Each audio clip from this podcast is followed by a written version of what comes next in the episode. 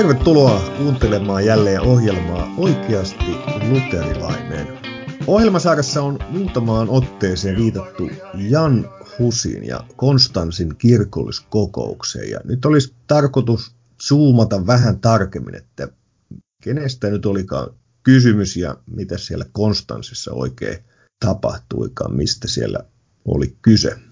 Nyt erityisesti nuoremmille kuulijoille tarkennukseksi, että ei siis puhuta Janni Hussista, vaan Jan Husista tai Huussista. Nyt joudun toteamaan, että olen lausumisen suhteen nyt aika epävarmoilla vesillä. Mutta yritetään pitää ohjelmassa joku linja ja ei mennä edelleenkään viihdeuutisiin, vaan, vaan pysytään kirkon elämän suurien, tärkeiden ja mielenkiintoisten kysymysten äärelle. Ja vaikka lausunta on epävarmaa, niin asiasta varmasti voidaan saada kuitenkin kiinni. Nyt sarjan viidennessä jaksossa nimeltä Voi pyhä yksinkertaisuus käsiteltiin hivenen Jan Husia. Ja hän näyttäytyy eräänlaisena esireformaattorina, niin uskon puhdistusta edeltäneen hahmon, jolla on hieman samantyyppisiä teemoja esillä sitten julistuksessaan. Ja, ja hänet usein nostetaan esiin tämmöisenä niin uskon puhdistusta edeltäneenä henkilönä, jotka nosti esiin kirkon ongelmia, mutta joiden ääni sitten tukahdutettiin ja Husin ääni lopulta vaikeni sitten tunnetusti roviolle. Ja nyt tässä jaksossa yritetään saada hivenen kiinni, että kuka hän oikein oli ja mitä ajatteli, mitä tapahtui, mitä siitä seurasi. Ja kanssani teologian ulapoilla seilaamassa on jälleen pastori Joni Ahonen. Tervetuloa ohjelmaan. Terve, kiva olla taas huseltamassa. Yes. Nyt huseltamisesta niin lähtee nyt siitä, siitä kiinni, että kuka, kuka Jan Hus oli ja nyt miten hänen nimensä nyt oikein tulisi sitten lausua? Voitko pelastaa minut, että enempää nola itseäni? En varmaan sen parempi ole kuin sinäkään, että jos lukee englannin kielellä, niin, niin monesti Jan Hus todella, ää, siellä on John, joka oli sitten meillä suomeksi sitten Johannes. Ja tämä Hussin nimihän tulee tuosta paikasta, jossa hän asui käsittääkseni, joka oli Husinec, joka tarkoittaa kirjaimellisesti paikkaa, jossa kaitsetaan hanhia. Ja siitä, siitä sitten on Jan Hussille annettu myös tästä hanhesta noin niin kuin semmoinen li, liikanimikin myös. Mutta hän todella syntyi 1372 siellä Husinetsin, tai taiko se olla kylä, ei taida olla kaupunki, ää, Bohemiassa tai Böömissä ja, ja, ja tuota, vaikutti erityisesti elämänsä aikana Prahan kaupungissa ja, ja siellä oli siis ää, luki teologiaa tai oli yliopistossa kandidaatiksi ja maisteriksi ja, ja sitten hänet ää, vihittiin papiksi ja, ja hänen oman todistuksensa mukaan niin hän, hän lähti tälle tielle sen takia, että hän halusi hiukan semmoinen helpomman elämän, ainakin tällä tavalla alun perin, mutta tietysti sitten jos ajattelet, että kun hänen vaelluksensa sitten päättyi, niin, niin varmasti se ei ollut se päämotivaattori sitten elämän, elämän jälkipuoliskolla, mutta se oli kuuleman mukaan sitten, sitten ainakin se yksi vaikuttava tekijä, jonka vuoksi hän sitten yliopistoelämään lähti. Ja valmistuttua, niin hänellä oli moniakin erilaisia tehtäviä yliopistossa ja, ja sitten hänelle annettiin joitakin tämmöisiä kirkollisia tehtäviä. Hänet, hän tunne, hänet tunnettiin sellaisena hyvin, tai ihmisenä, jolla oli integriteettiä, siis tota, hän oli hyvin luotettava ja rehellinen ja, ja hänellä oli hyvä todistus hänen elämästänsä ja, ja tota, hän sai tehtäväksi itse asiassa niin suitsia tämmöistä toimintaa kirkossa, joka siihen aikaan oli ongelma ja sitten myös äh, muistan, että hän muun muassa sitten esimerkiksi tutki tämmöisiä tapauksia, tai kun tavattiin, kun oli pyhäjäännöksiä, niin sitten piti selvittää ja tutkia, että, että onko niissä perä, ovatko ne aitoja ja, myös jotakin tällaisia tehtäviä hän, hän sitten teki. Ja, ja todistuksen mukaan melko, melko uutterasti aina, mihin toimeen hän, hänet sitten laitettiin. Ja, ja sitten se ikään kuin virka, mikä hänellä sitten viimeisenä oli tai mikä oli ehkä tärkein tai leimaa antavin siinä sitten viimeisissä vaiheissa oli oli tämä äh, tällainen saarnaaja tämmöisessä Bethlehem-kappelissa, johon hänet asetettiin muistaakseni 1403. Ja siellä Bethlehem-kappelissa, joka sijaitsee Prahassa käsittääkseni vieläkin, että siellä voi mennä katsomaan niin siellä, siellä Hussin tehtävä oli, tai siis hän oli siis saarnaaja, joka saarnasi paikallisella kielellä, siis tsekiksi, ei siis latinaksi, vaan, vaan kansankielellä. Ja, ja sitten näiden puheiden ja, ja, ja saarnojen ja, ja, ja hänen kirjoitustensa sisältö sitten sai aikaan sen, että hän, hän sitten ajautui kirkon kanssa törmäyskurssille. Täytyy tunnustaa, että meidän keskittyminen vähän herpautua, kun oli heti pakko katsoa Google Mapsista, että löydänkö Husinetsin sieltä, mutta vähän jäänyt epäselväksi, mutta yritän, yritän palata näiden kirkon teemojen äärelle. Nimittäin nyt Jan Husiin liittyen on sitten tietysti tunnetaan, että hän ajautuu problemaattiseen suhteeseen kirkkoon, tulee, tulee konflikti. Ja nyt pystytkö avaamaan Joni meille, mistä siinä oikein on kyse? Joo, se 1300-lukuhan oli monessa mielessä semmoista kirkon äh, kriisin aikaa, alennustilan aikaa monessa mielessä. Tietysti siellä, siellä aika oli myös muita merkittäviä tapahtumia, niin kuin 1300-luvulla oli ollut äh, musta surma Euroopassa kanssa, mikä varmaan myös äh, ikään kuin lisäsi värinsä siihen ajan, ajan tunnelmaan ja tällä tavalla. Mutta sitten mitä tulee kirkkoon, niin oli paljon esitetty kritiikkiä noin kirkkoja ja sen viranhaltijoita ja, ja myös tätä ylintä johtoa eli Paavia vastaan. Ja, ja 1300-luvulla se erityisesti tiivistyi siinä mielessä, että sen ongelmat tulivat noin niin kaikkien nähtäviksi siinä, että, että oli tämä suuri läntinen skisma, joka tarkoitti sitä, että oli kaksi paavilinjaa, eli aikaisemminkin kirkossa oli monesti sattunut sillä tavalla, että oli oli tota, syntynyt riitakirkossa ja sitten joku paavi tai joku toinen henkilö istuvan paavin lisäksi oli vihittänyt itsensä tai jotkut kardinaalit ovat vihkineet tällaisen paaviksi ja sitten oli syntynyt tilanne, jossa oli paavi ja sitten vastapaavi. Mutta yleensä ne oli selvinnyt sillä tavalla, että sitten jompikumpi näistä kuoli ja, ja sitten jatkettiin elämään normaaliin malliin, mutta, mutta tässä 1300-luvulla sitten se kiista, joka syntyi tästä Avignonin paaviudesta, tai, tai kun pa, paavit olivat pitkään olleet Avignonissa Ranskassa pitäneet majaa Rooman sijaan, mihin ei ehkä tässä kannata sen lähemmin mennä, mutta näin oli todella käynyt. Ja sitten Paavi lyhyesti palasi sitten sinne Roomaan ja, ja siellä paikalliset sitten vaativat, että nyt meidän täytyy saada roomalainen tai ainakin italialainen paavi ja, ja tota, sitten valittiin yksi paavi, mutta sitten hän ajautui niin suuriin riitoihin ilmeisesti kardinaalien kanssa, että sitten vihittiin toinen paavi, joka oli sitten, sitten muistaakseni ranskalainen, että koska sitten kun oli, paavit olivat pitkään olleet Ranskassa, niin, niin kardinaalisto oli, oli hyvin ranskalainen. Ja, ja tota, sitten tästä syntyi se, kaksi semmoista puoluetta, joista toinen oli siis Roomassa ja toinen oli sitten lähti takaisin sinne Avignoniin. Ja, ja sitä sitten perusteltiin tällä tavalla, että tai tois, toiset olivat sitä mieltä, että no se, kuka Roomassa valittiin, niin se, se on hyvä ja, ja sillä mennään. Ja, ja sitten toiset olivat sitä mieltä, että, että se oli, päätös oli tehty painostuksen alla, uhan alla, että siellä oli ollut semmoinen vihainen väkijoukko, joka oli vaatinut ja, ja halunnut taivuttaa kardinaalit tekemään, tai nämä valitsijat tekemään tietyn päätöksen, ja sen takia se ei ollut pätevä. Ja sitten kun nämä sitten kuolivat, niin se homma ei sitten ratkennutkaan, vaan, vaan sitten se jatkuu, että nämä kummatkin tahollansa sitten heille valittiin tuota seuraajat ja, ja sitten tämä homma tai tämä asetelma sitten pitkittyi.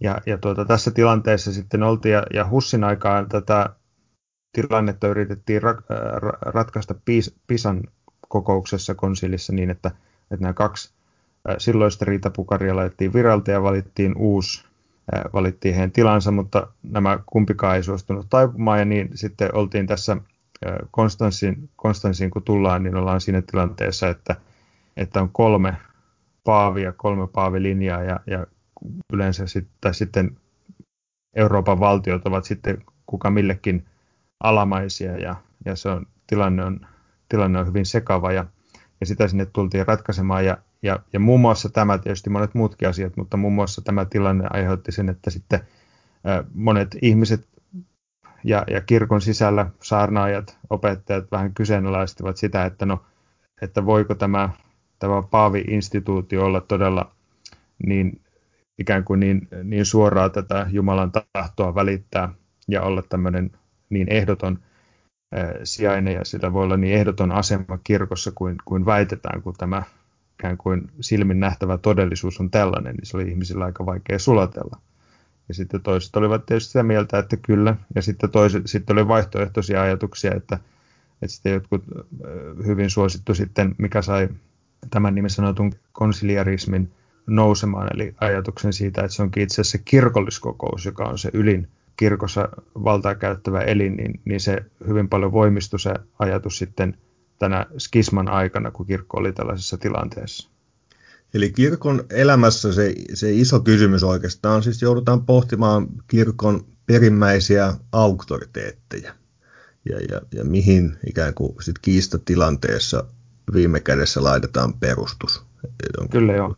Tästä, tästä on kyse. Ja tämä pa- paaviuden rappiosta ja alennustilasta me olemme niin aikaisemminkin käsitelty ja, ja nämä on just niitä hetkiä, mitä se niin täysin vastaan sanomattomasti tulee kaikkien, kaikkien näkyville, että mitä se ei voi olla se kirkon, kirkon perusta. Tästä kuuntelijat voi katsoa jaksosta kuusi lisää.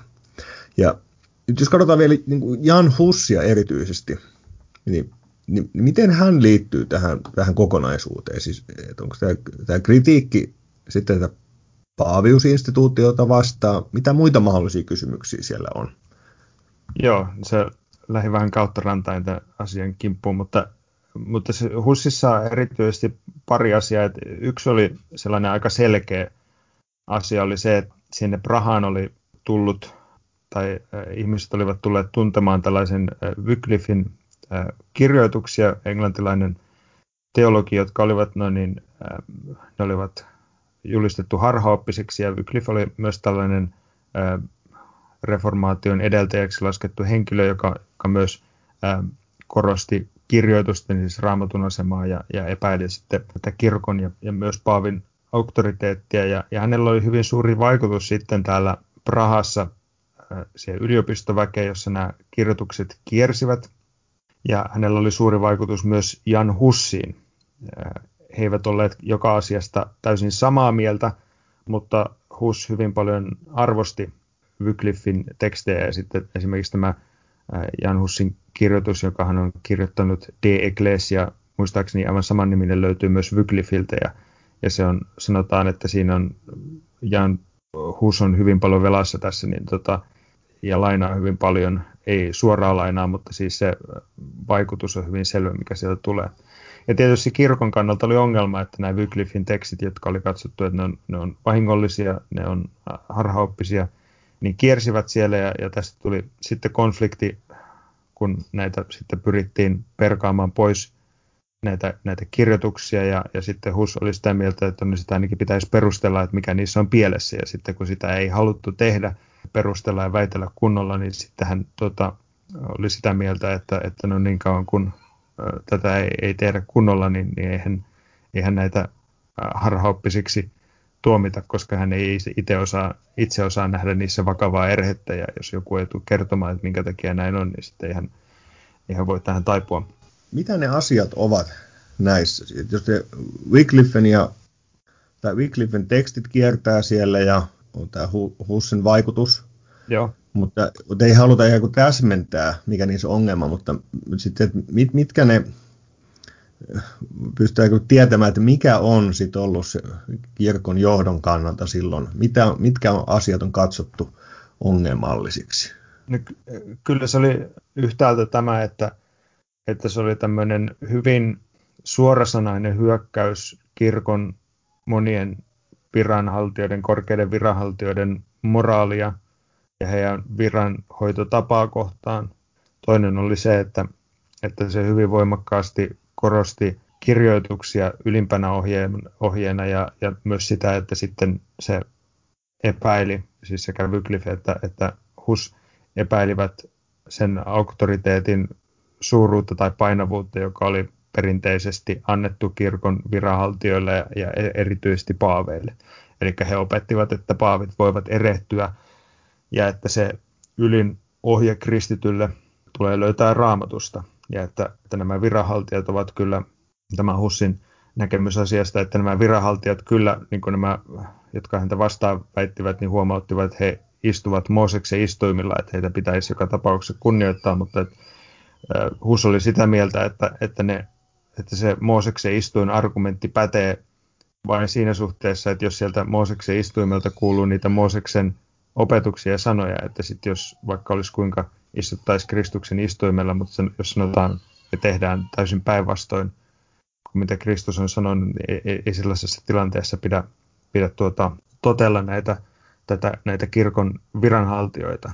Ja, ja Hus tässä esityksessään kirkosta, missä näkyy hyvin se, että kuinka se konteksti ja aika vaikuttaa siihen sisältöön, niin, niin hyvin paljon pohtii tätä asiaa ja käyttää paljon tilaa sen asian pohtimiseen, että missä tilanteessa tälle kirkon auktoriteetille pitää, missä tilanteessa sitä pitää kunnioittaa ja missä tilanteessa sille voi olla tottelematon. Ja se oli mun käsittääkseni ehkä se polttavin ongelma siinä, vähän niin kuin myöhemmin sitten Lutherinkin kanssa, että just tämä asia tästä kuuliaisuudesta, että se Hussin, Hussia vastaan se pääsyyte oli se, että, että hän kannatti Wycliffeä ja sitten, ja sitten toinen, että hän oli tottelematon kirkolle. Ja sitten totta kai sitten myöhemmin tuli vielä sitten, tai sanottiin tietysti, että tai niissä syytteissä ja muissa sitten eritellään myös nämä asioita, joissa hän oli sitten erehtynyt, niin kuin sanottiin. Mutta ne oli minun nähdäkseni ne pääasia, tai se pääasia oli, oli nimenomaan siinä, että, että hän oli tottelematon kirkolle uppiniskanen. Eikö tähän kokonaisuuteen kuulu myös sitten äh, tämä ehtoolliskritiikki? Eli se ajatus, että tulisi nauttia ehtoolle molemmissa muodoissa. Kyllä joo, ja tässä ehtoolliskysymyksessä liittyy kanssa Wycliffein siinä mielessä, että Wycliffillä oli käsittääkseni hänen tekstiä lukenut, mutta hänellä oli käsittääkseni sellainen näkemys ehtoollisesta. Kumpikaan näistä ei minun käsittääkseni kieltänyt sitä, etteikö ne, niin kuin mekin opetamme luterilaisina, että, että Kristuksen, tai ehtoolliset elementit ovat Kristuksen tosi ruumis ja pyhä veri. Mutta sitten Wycliffe opetti sillä tavalla, joka itse asiassa kuulostaa aika, aika luterilaiselta, että ne, että ne leivän substanssi tai, tai että se leipyys pysyy siinä, että jos transsubstaatio on sitä, että se leipä esimerkiksi muuttuu täydellisesti sillä tavalla, että, että ei ole enää leipää, vaan on vaan Kristuksen, nyt on vain Kristuksen ruumis, jolla on leivän aksidenssi, leivän muoto, niin sitten oli tällaista opetusta, joka opetti, että kyllä siinä on nyt Kristuksen ruumis, mutta että se leipyys tai leipä ei katoa siitä. Ja, ja se oli hyvin vakava erhe siihen aikaisessa kirkossa, tai näin ajateltiin, koska se oli sitten määritelty se Tuomas Akvinolaisen määrittelemä tai, tai, tai tuota, e, opettama oppi oli sitten määritelty kirkon viralliseksi opiksi, niin sitä ei, ei, ei, ei voinut olla tässä asiassa toista mieltä. Hus itse asiassa kiistää, että hän opetti tällä tavalla niin kuin Wycliffe.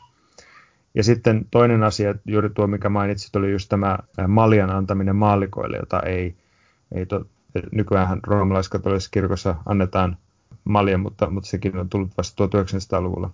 Ja, ja myös Hussin aikaan se oli, oli yleisesti tapana se, että, että malja ehtoolis viiniä toisin sanoen ei, ei annettu maalikoille ja se perusteltiin yleensä sillä tai yksi perustelu ainakin se, että, että se, sitä arvokasta verta, että Kristuksen verta, jotta se ei vaan missään tapauksessa menisi lattialle tai sille ei tapahtuisi mitään, niin sitten on ikään kuin turvallisempaa, että, että se käsitellään sillä tavalla, että sitä ei anneta. Koska, ja, ja sitten oli perusteltu se, että siinä ruumiissa on kuitenkin kokonainen Kristus, että ei oteta ikään kuin Kristuksesta mitään pois, vaan että kyllä se ehtoollisen osallistuja saa, saa sen koko Kristuksen, mutta mutta tietysti Hussille ja, ja myös luterilaisille on, on tärkeää se Herran käsky, että no, kuinka se Jeesus käski sitä ehtoollista viettämään.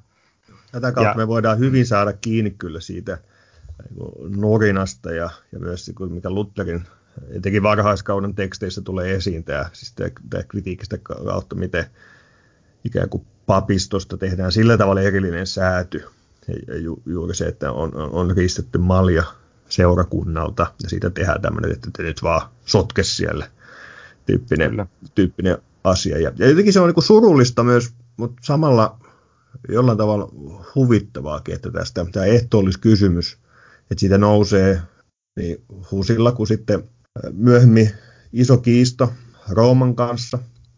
Ja, ja sitten just, että toisaalta roomalaiskatolinen kirkko sanoi, että mikään ei ole koskaan muuttunut. Ja, mutta sitten niin totesi, että tämä on heidän oppinsa nykyään, eh, ehtoollisen jakaminen molemmissa muodoissa, tai vähintäänkin se on sallittua. Ja, ja sitten kuitenkin on tämä, eikö, eikö niin, että Paavi jätti arkkipiispan vihkimättä alueelle 140 vuoteen, kun just tämän kiiston vuoksi. Erityisesti. Niin. Se on vaan niin kummallista hommaa. Että, että täältä taas vaan perinteiset terkut kaikille, jotka Trenton hengessä yrittää edustaa ajatusta roomalaiskatolisen kirkon muuttumattomasta jatkuvuudesta. Että ei toimi, sori. Niin. Joo, ja sehän tähän aikaan ja sitten myöhemmin kanssa, muistaakseni Trentossa kanssa määriteltiin siis harhaopiksi se, että, että opettaa, että tämä, tai että oli harhaista antaa tai, tai opettaa sitä, että, että se malja, malja kuuluisi ää, näille maalikoille. Tosin Hussista on se sanottava, että hän näissä monissa asioissa, tai, tai joissakin asioissa, esimerkiksi tässä ehtoollisasiassa, hän kirjeissään kyllä kehottaa, jotka hän kirjoitti vankeudesta ja, ja ennenkin sitä, niin muistaakseni kehotti, että, että on hyvä mutta tässä tilanteessa oli jo ajauduttu peruuttamattomaan, että hän tiesi, että hänet tullaan tuomitsemaan muistaakseni ja tota, hän, hän kehotti aloittamaan sen maljan käyttämisen tai käyttämään sitä maljaa, mutta että näissä ehtoolliseen liittyvissä asioissa hän ei ollut täysin noin niin kuin järkähtämätön, että hän olisi, oli esimerkiksi hän oli täysin valmis, kun kirkko kerran niin oli opettanut tai määritellyt, niin hän oli valmis hyväksymään tämän Tuomaksen määritelmän siitä transsubstaatiosta. Ja, ja, tuota, ja kielsi, ettei hän ollut opettanut että, että se ehdottomasti on, on toisella tavalla ja, ja sillä tavalla, että oli joitakin asioita, joista hän sanoi, että hän ei, hän ei, joko että hän ei ole niitä opettanut, joita, joita hän, hän, joista hän, häntä syytettiin, tai sitten, että, että hän oli ikään kuin sitten, kun verrataan niitä, mitä hän oli puhunut tuota, aikaisemmin sitä konsiilia, niin, niin joihinkin asioihin hän otti pehmeämmän kannan silloin, kun häntä kuulusteltiin. Ja tietysti häntä kyllä aika paljon pehmitettiinkin, että siinä voi olla osa syy, mutta, mutta kuitenkaan hän ei, hän ei sitten jokaisesta asiasta, niin kuin tiedämme, niin sitten oli jotkut asiat, jotka hänellä oli vain kerta kaikkea, että näistä ei voi, ei voi perääntyä ollenkaan. Voitaisiin vähän zoomata nyt siihen Husin elämän loppuvaiheisiin, mihin tämä sitten konflikti lopulta päätyy. Eli on, on väännetty teologiaa ja sitten tulee Konstansin kirkolliskokous. Ja, ja, ja laajempi joukko sieltä saattaa muistaa uusille luvatun turvakirjeen, joka sitten ei mennytkään ihan niin kuin oltiin jutut luvattu. Mutta että, mutta että se pystyisi laajemmin kuvaamaan, että mitäs nyt oikein tapahtui ja, Joo. No, ehkä mä koukkaan sen verran vielä sieltä Prahasta päin sillä tavalla, että, että, että Husiahan oltiin kutsuttu Roomaan muistaakseni että hän, häntä olisi siellä hänen asiansa käsitelty tai kuulusteltu, mutta hän silloin ei ollut, koska pelkäs vaaraa, niin hän ei ollut silloin lähtenyt. Ja sitten oli tuota, säädetty semmoinen interdikti tai tuota, hän, häntä oli kielletty opettamasta sitten ja, ja hän oli joksikin aikaa poistunut sieltä Prahan kaupungista kanssa ja, ja sitten siellä oli siellä Prahassa se taisi tapahtua tätä ennen, mutta, mutta että siellä oli se tilanne siinä, siinäkin mielessä niin kärjistynyt, että, että kun siellä oli tullut tämmöinen bulla tältä yhdeltä näistä paaveista, siltä Johannes 23. jossa oli säädetty näistä aneista ja niiden myymisestä, niin kuin Hus ja, ja muut kriitikot sanoivat, ja niillä oli tarkoitus rahoittaa tällaista ristiretkeä joka ei ollut ristiretki niin kuin muhammettilaisia vastaan, vaan, vaan tapahtui Euroopan sisällä.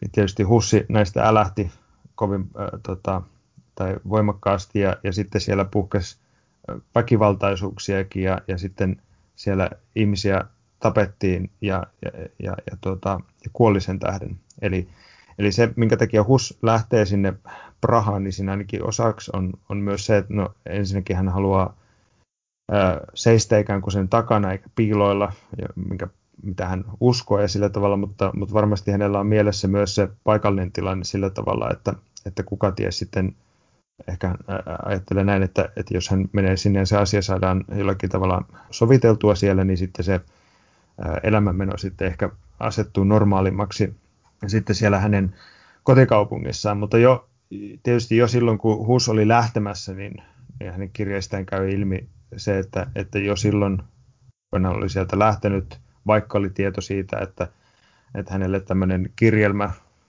tai tämmöinen turvakirjelmä on, on laadittu, ja, ja tällä tavalla niin monet hänen ystävänsä sanoivat, että, että nyt se on sitten, että heippa ja hellurei, ja, ja tämä on viimeinen kerta, näin he uskoivat, kun he, he tämän Jan Hussin näkisivät. Eli näin hänet ystä, jotkut ystävät jo silloin, silloin tiesivät, ja tietysti Jan Hussilla oli itsekin semmoinen, sanotaan, että vähintään epäilevä, epäilevä suhtautuminen siihen, äh, siihen konsiiliin.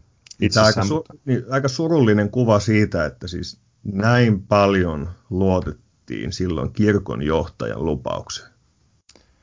Kyllä joo, että, että, että sen, siihen ei, ei varmaan luotettu sen enempää kuin mitä monissa kirkoissa ja kirkkokunnissa luotetaan nykyäänkään näihin korruptoituneisiin kirkon virkailijoihin, joita on siellä sun täällä. Että, kyllä. Joo. Hän, niin, hän lähtee sinne ja... Hän lähtee sinne ja, ja jonkin aikaa tilanne on, on sillä tavalla rauhallinen, tai, tai hän jonkin aikaa saa olla siellä Konstanssissa ja, ja kerrotaan, että hän siellä keskustelee, pitää puheita ja tällä tavalla, mutta sitten hänet vangitaan, vangitaan sitten ja, ja hänet, hän viettää yhteensä kahdeksan kuukautta muistaakseni suurin piirtein vankeudessa ennen kuin hänen, hänen tämä tuomio sitten pannaan täytäntöön. No sitten tietysti se tuomiotakaan julistetaan ihan heti, vaan sitten vasta siinä loppuvaiheessa, mutta mutta tämän vankeuden aikana siis hän on siellä hyvin kurissa olosuhteissa ja, ja kyllä sitä voi ihan hyvällä syyllä pitää tämmöisenä jonkin asteisena kidutuksena ja, ja tämmöisenä pyrkimyksenä oli sen motiivina sitten, tai oli sen motiivin sitten hyvät tai huonot, mutta kuitenkin tämmöisenä tota, painostusyrityksenä saada hänet muuttamaan mielensä.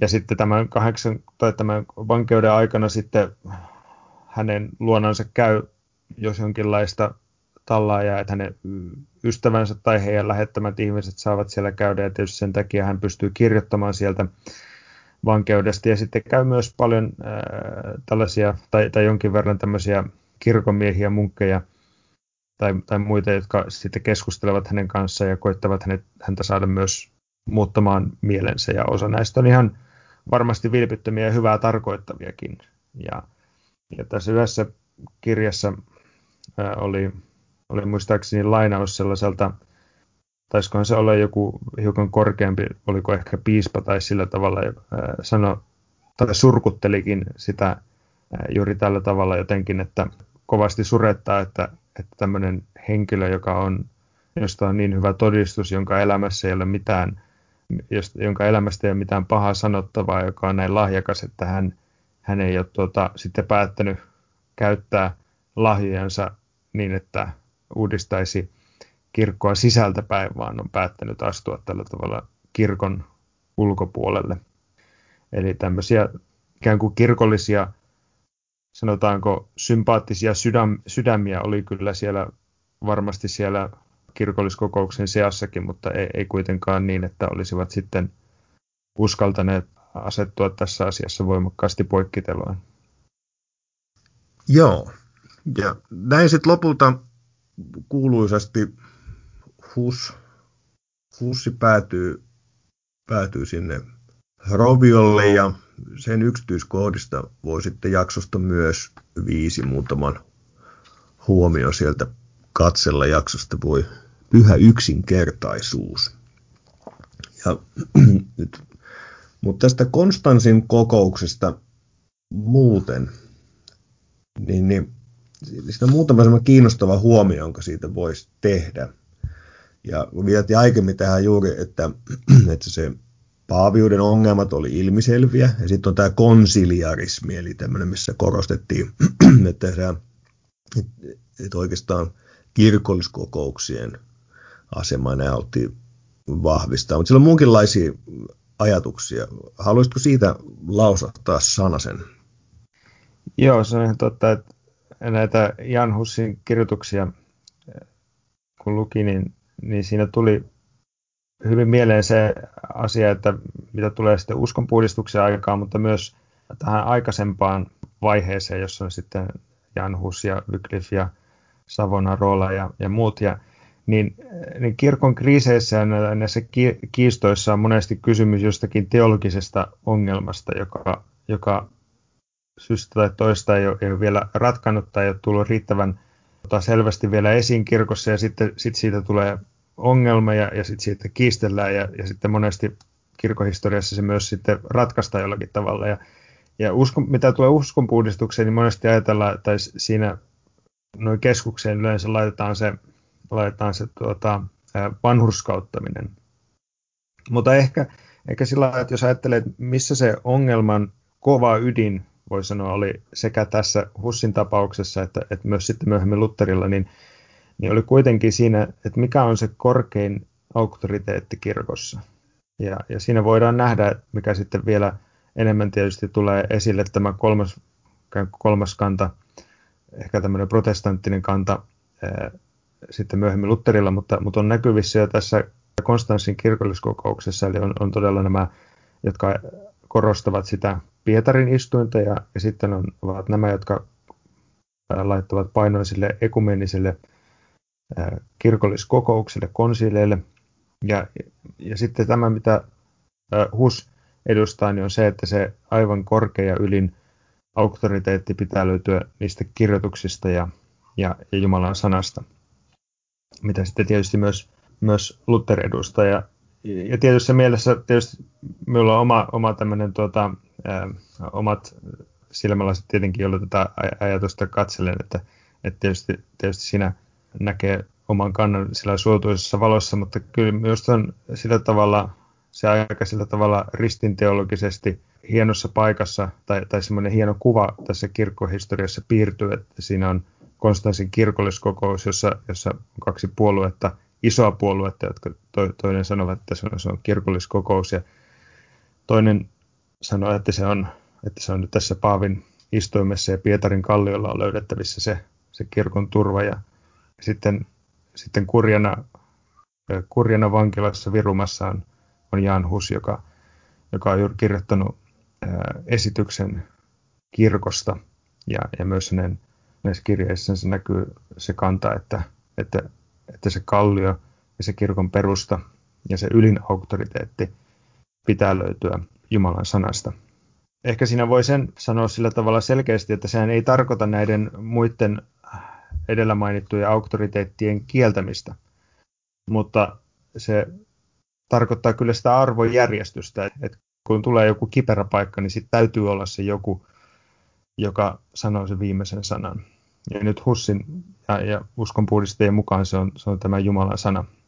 Ja mitä sitten tulee näihin kirkon vieraanhaltioihin tai konsileihin, niin, niin Hussin, Hus, Hussin opetus on se, että, että niin kauan kuin he ovat linjassa tämän pyhän raamatun kanssa, niin, niin tota, tai opettavat sitä toistavat ja, ja, ja, tuota, ja puhuvat sitä, mikä Jeesus on antanut viranhaltijoiden suuhun puhuttavaksi, niin silloin heidän käskyjensä tulee ehdottomasti toteuttaa tai, tai noudattaa.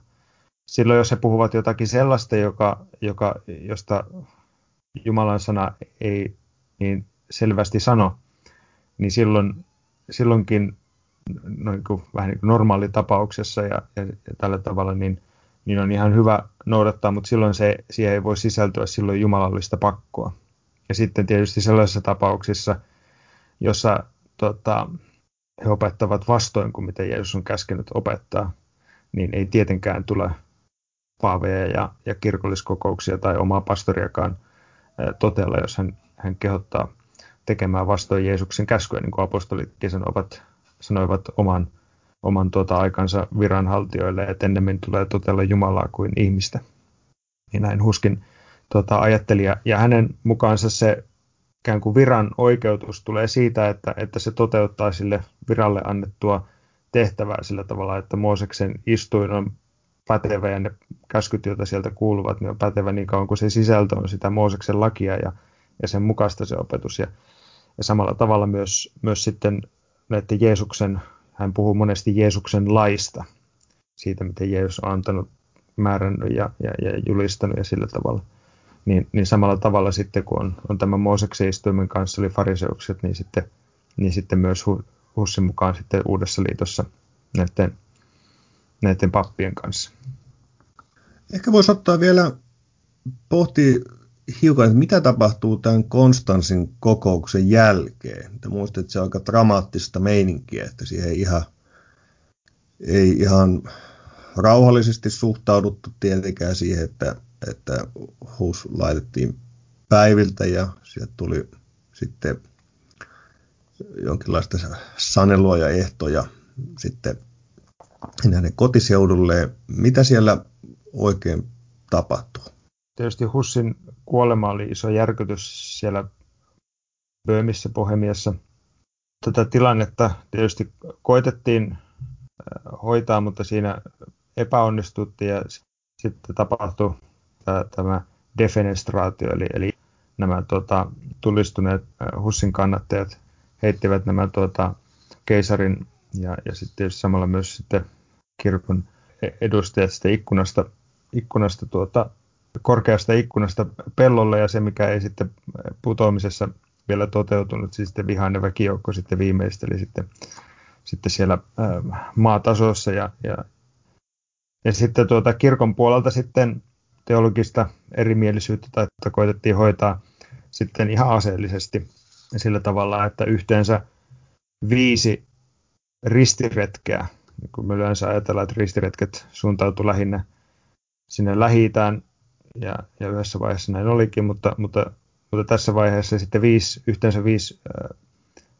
ristiretkeä julistettiin näitä pussilaisia vastaan. Se oli Martin, Martinus V, joka, joka nämä teki, ja hän oli juuri se paavi, joka sitten nämä kolme paavia laitettiin pois ja, ja siellä kokouksessa.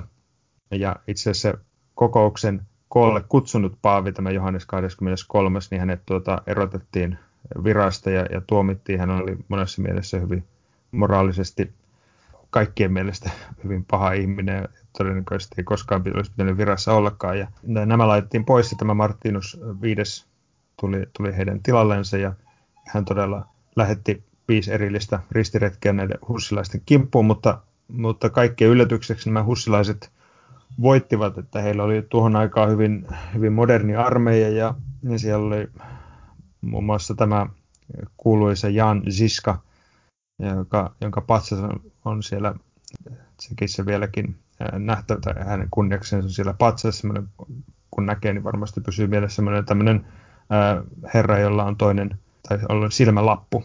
Ja hän on tämmöinen kenraali, joka ei käsittääkseni kaiketi hävinnyt yhtäkään taistelua. Nämä hussilaiset olivat sitten osoittautuvat sotilaallisesti erittäin noin niin pystyviksi. Ja, tuota, ja, ja siellä hussilaisten päässä oli, oli sitten, ajatellaan, että siellä kaksi puoluetta, tämmöiset taboriitit ja, ja sitten utra, uh, utraquistit, joista tämä jälkimmäinen, heidän nimensä tarkoittaa siis kirjaimellisesti niin kuin kummassakin muodossa. Eli, eli he, heidän tuota, tämä polttavin asia oli, oli tämä, että, että se ehtoollinen pitää jakaa kummassakin muodossa. Ja sitten nämä, jos muista oikein, nämä taboriitit olivat vähän niin kuin tämän hussilaisuuden tämmöinen radikaali reformaatio. Eli, eli he, heillä oli tämmöisiä hiukan villimpiä näkemyksiä. Liike oli hyvin apokalyptinen muistaakseni ja, ja, ja siinä oli vähän tämmöistä no, kommunismin vikaakin jos en ihan väärin muista. Ja, ja, ja alussa nämä hussilaiset taistelivat yhdessä sitten näitä, näitä keisarillisia ja, ja, ja, ja katolisia puoluetta vastaan, joka, joka tota, heidät koitti kukistaa.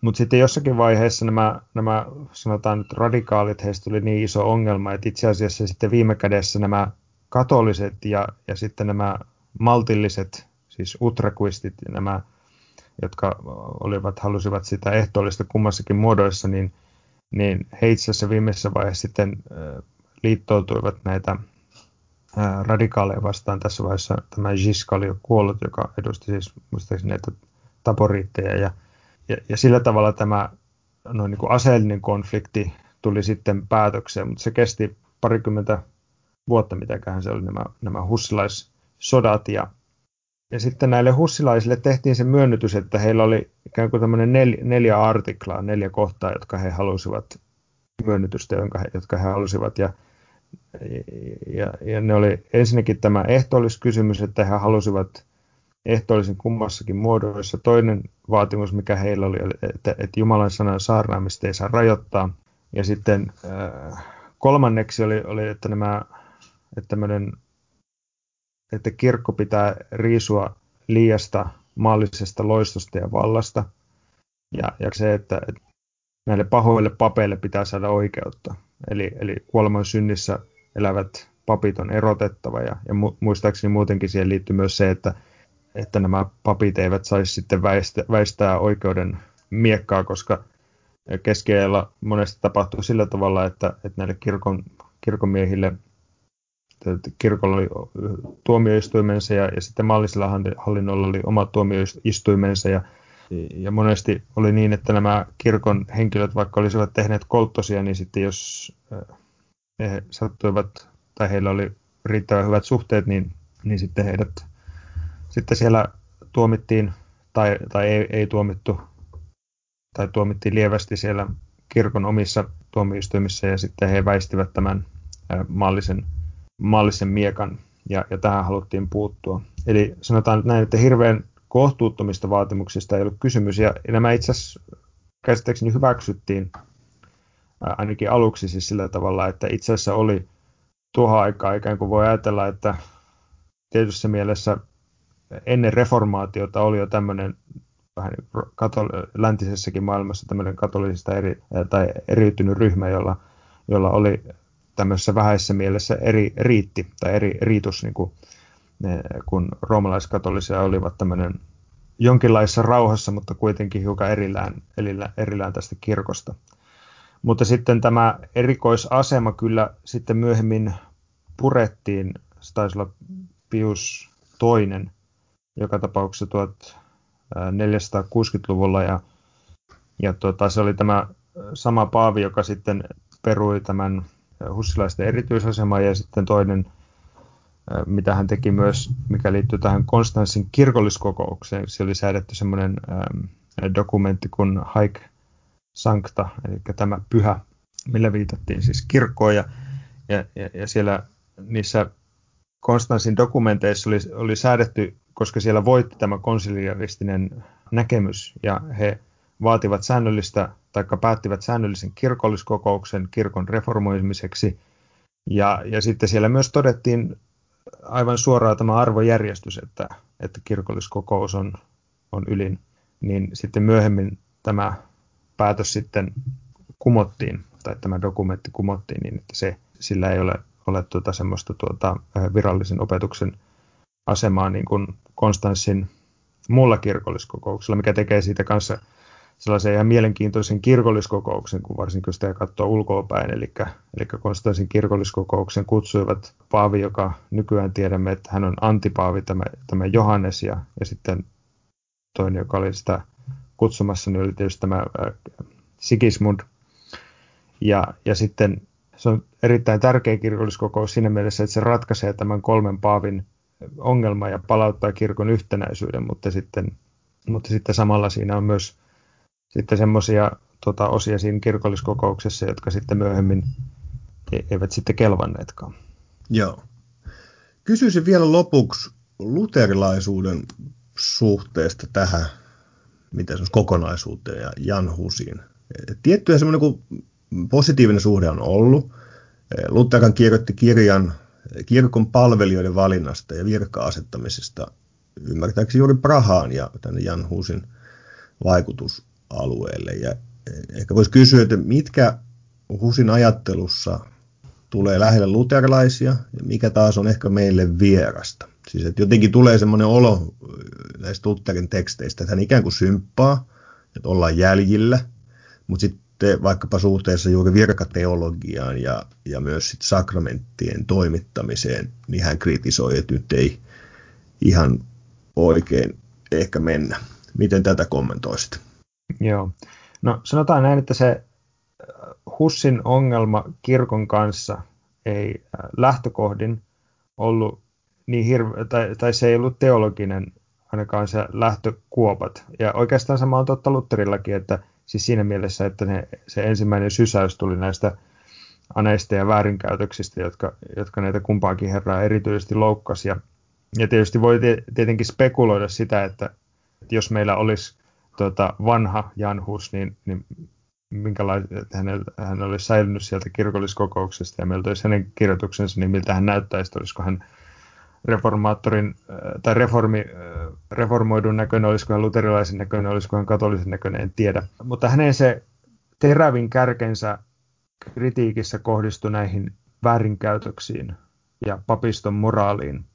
Ja, ja nämä aivan, aivan ilmeiset rikokset ja, ja synnit, niin kuin hän puhuu ahneudesta, hän puhuu seksuaalisesta moraalista, hän puhuu äh, kirkon virkojen myymisestä, hän puhuu voiton tekemisestä näillä pyhillä asioilla, sakramenteilla ja, ja, ja, ja siinä kaikessa paistaa niin tämmöinen, että, että kaveri, joka haluaa, että haluaisin tehdä tämän asian kunnolla, ja sitten kun hänellä on ympärillään tämmöisiä herroja, jotka vetää kaiken lekkeripeliksi, niin sitten luonnollisesti polttaa hihansa. Ja, ja sitten samalla, ja, ja sitten sitä kautta ehkä hän päätyy justiinsa e, epäilemään tätä kirkon auktoriteettia, joka on sitten kirkon kannalta taas se, taas se suurin ongelma.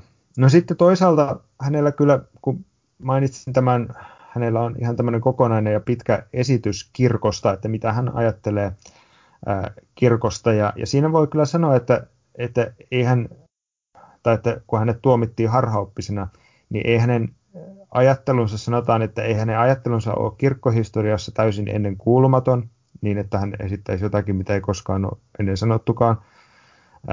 Hänen teksteistään näkee, että hän on itse asiassa tosi hyvin perehtynyt noihin tuota, isiin, lainaa paljon Chrysostomosta, Augustinusta, Ambrosiusta ja, ja niin edelleen, erityisesti Augustinusta paljon. Ja niin kuin Katias Augustinukselta tulee sitten yksi, joka, joka saattaisi olla sellainen, jossa luterilainen vähän tuntee semmoista varautuneisuutta, on tämä erittäin, tai Hus korostaa paljon predestinaation merkitystä kirkon olemuksessa.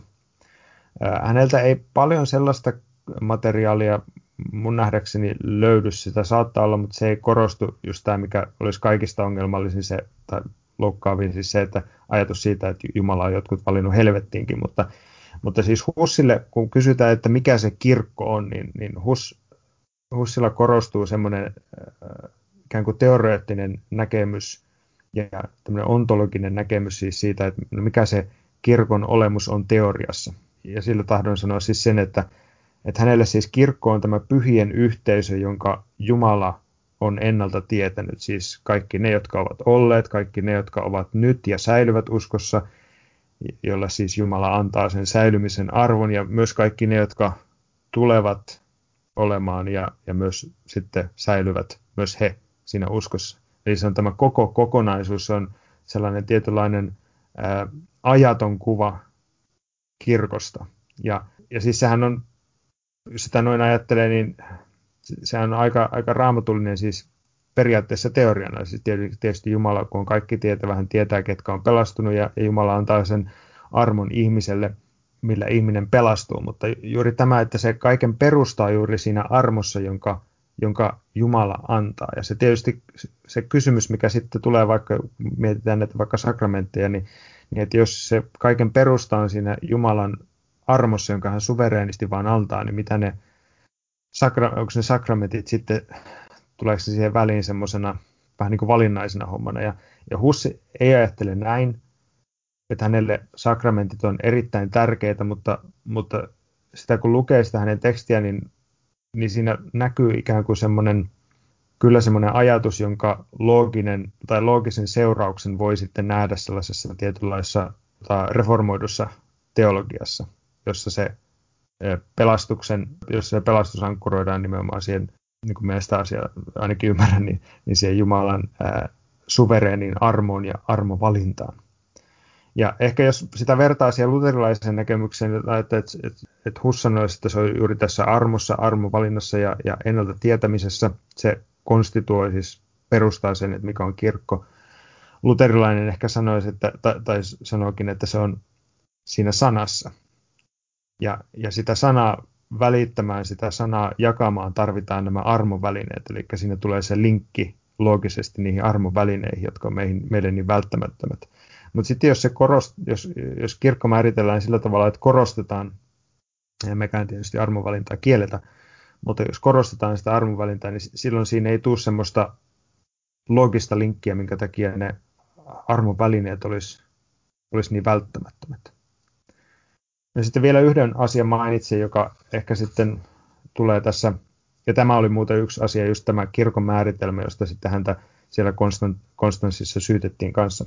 Ja siellä voi itse asiassa sanoa sen äh, sillä tavalla, että siitä Hussin käsittelystä, sanoin, että hän on vanke, vankeudessa ja muuta, että hänelle kyllä järjestettiin semmoisia tilaisuuksia tulla kuulluksi, siis hän sai puhua siellä äh, asiansa, että siis se, en tahdo maalata semmoista kuvaa, että häntä noin niin kuin raasti kidutettiin eikä ollut mitään niin kuin hyvää pyrkimystäkään kyllä semmoista oli niin kuin pyrkimystä myös saada hänet, sanotaan järkkymätön tavoite saada hänet niin kuin notkistamaan polvensa, mutta, mutta ei, kyllä siellä oli pyrkimys aidosti siis, tai jonkinlainen pyrkimys tämmöiseen sovintoon, ja, ja häntä, hänen sitä asiaa siellä aika paljon hiottiin tai, tai käsiteltiin pitkällisesti, mutta, mutta se mitä Hus olisi toivonut olisi, olisi ollut se, että olisi ollut kunnollinen keskustelu.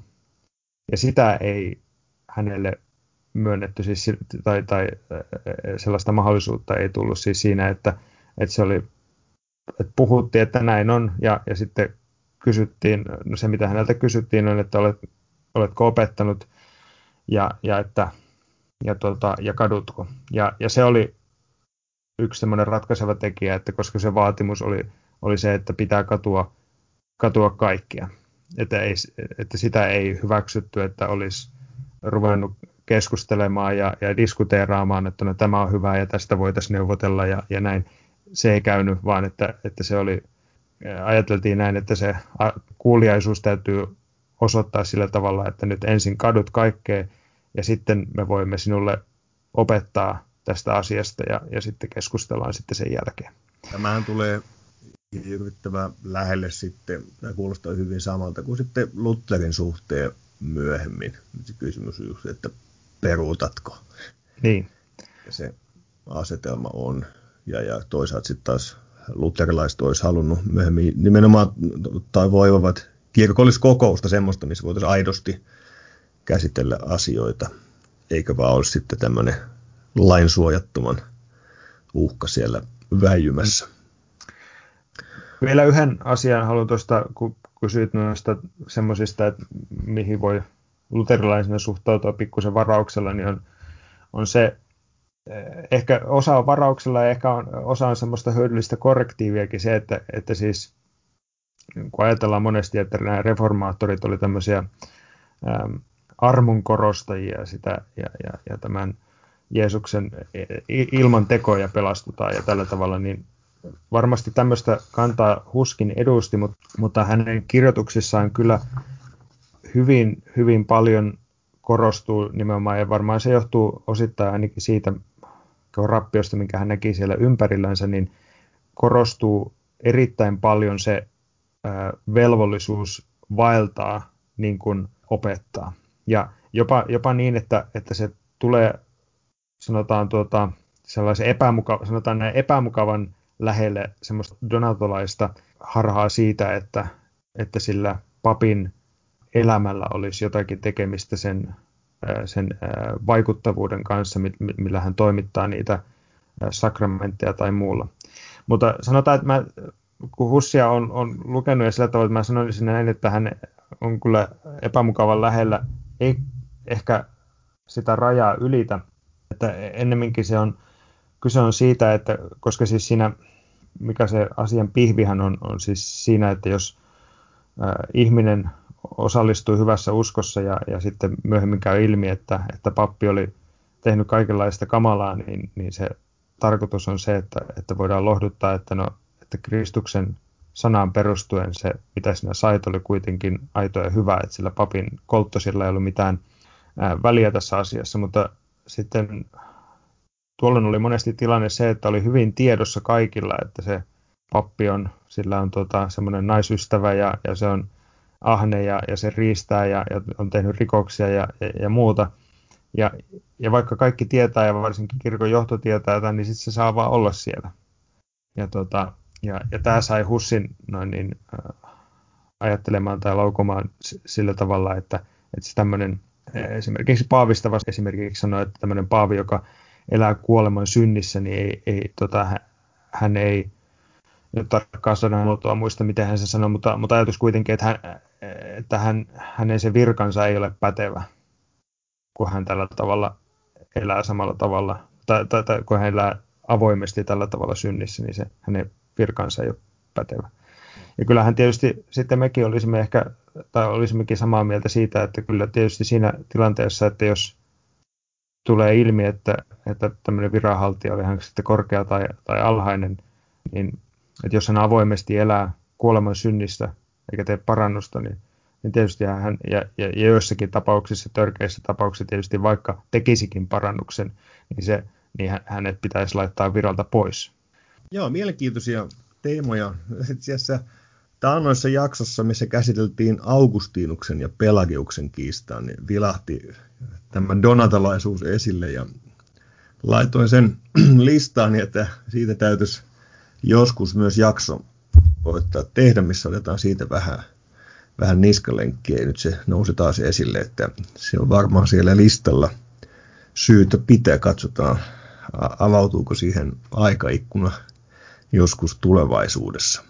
Ohjelmasta kun puhuttiin, niin oli puhetta siitä, että jos olisi joku hyvä sitaatti, jonka haluaisit Husilta nostaa esiin, niin nyt olisi vielä sille paikka.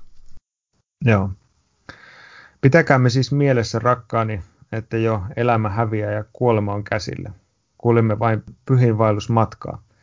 Eläkää siis ensiksi hurskaasti pannen pois syntinne. Sitten pyrkikää taivaallisiin iloihin. Viimeiseksi rakastakaa Jumalaa kaikesta sydämestänne ja olkoon teillä täysi luottamus häneen, että hän koristaisi teidät kaikella kunniallansa Jeesuksen Kristuksen ansion kautta ja tekee teidät osallisiksi hänen valtakunnastaan. Lämmin kiitos Joni, että pääsit mukaan ohjelmaan näitä teemoja avaamaan ja kiitos kuulijoille ja olet voinut taustalta ehkä hieman kuulla elämän ääniä täältä korona-arjen keskeltä ja se vaan kuvaa sitä, kuinka tämä ei ole teologista yläpilviä, vaan hyvin konkreettisen kirkon elämän ja arjen keskellä ollaan. Ja samalla se on silloin kuulija innokkeena, että voit mennä lähetyshiippakunnan sivuille ja laitat pienen lahjoituksen mediatyöhön ja luterilainen.nettiin, niin saadaan studiotiloja vähän viriteltyä. Kiitos tästä ja ensi kertaan silloin jatketaan taas kirkon elämän isojen kysymysten selvittelyä. Siihen saakka, moi moi. Moi moi.